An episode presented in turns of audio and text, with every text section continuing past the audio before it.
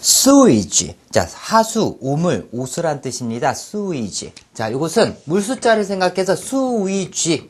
자, 오, 아, 오물이나 아니면 더러운 물이나 이런 뜻이니까는 그 하수구 물이나 이런 데는 항상 쥐가 살잖아요. 그죠? 그 물 위에 쥐가 있다. 어떤 물이겠어요? 자, 하수, 오수, 뭐 이런 뜻이겠죠. 그죠? 그래서 하수, 오물, 오수 이런 뜻이 되겠습니다. 자, 같이 해볼까요? 자, sewage. 다시 한번 sewage.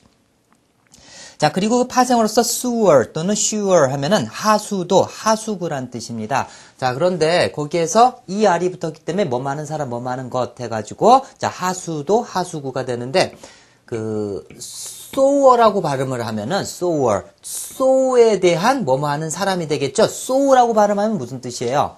자, 소우자 생각하라 그랬죠? 그래서, 자, 소가죽을 갖다가 바늘로 이렇게 꿰매는 거 생각하라고 했던 거 기억나시죠? 고 1, 2 수준에서 했었던 단어입니다. 그러면 꿰매는 사람, 즉 재봉사가 됩니다. 수- 자, sewer. 자, sewer라고 읽으면은 하수구, 어, 하수도 이런 뜻이 되고. 자, 요거는 언제 했었냐면 헷갈리는 단어 하면서 so 요것도 소우자 생각하면서 자 소가 이렇게 어 밭을 갈고 가면은 거기다 씨앗을 뿌린다 그랬죠 그죠 그래서 sow 하면은 씨 씨앗 그 다음에 씨를 뿌리다 이런 뜻이었었죠 자 그 다음에 s a W 이것도 쏘입니다. 이거는 톱, 톱질하다라는 뜻이죠. 어떻게 구분했었죠? 자, 씨앗이니까 이거 동그라미고, 그 다음에 어, 꿰맬 때는 바늘 귀 모양으로 해가지고 이렇게 생겼죠? 이가, 그죠? 그래서 여기다 꿰매는 거니까는 이가 들어가고, 그 다음에 요것은 A를 갖다가 이렇게 톱 모양으로 생각해가지고, 이렇게, 여기 손잡이가 이렇게 있고, 그 쓰는 거, 이렇게 생각하라 그랬었죠? 그죠? 그렇게 해서 배웠던, 어, 단어입니다.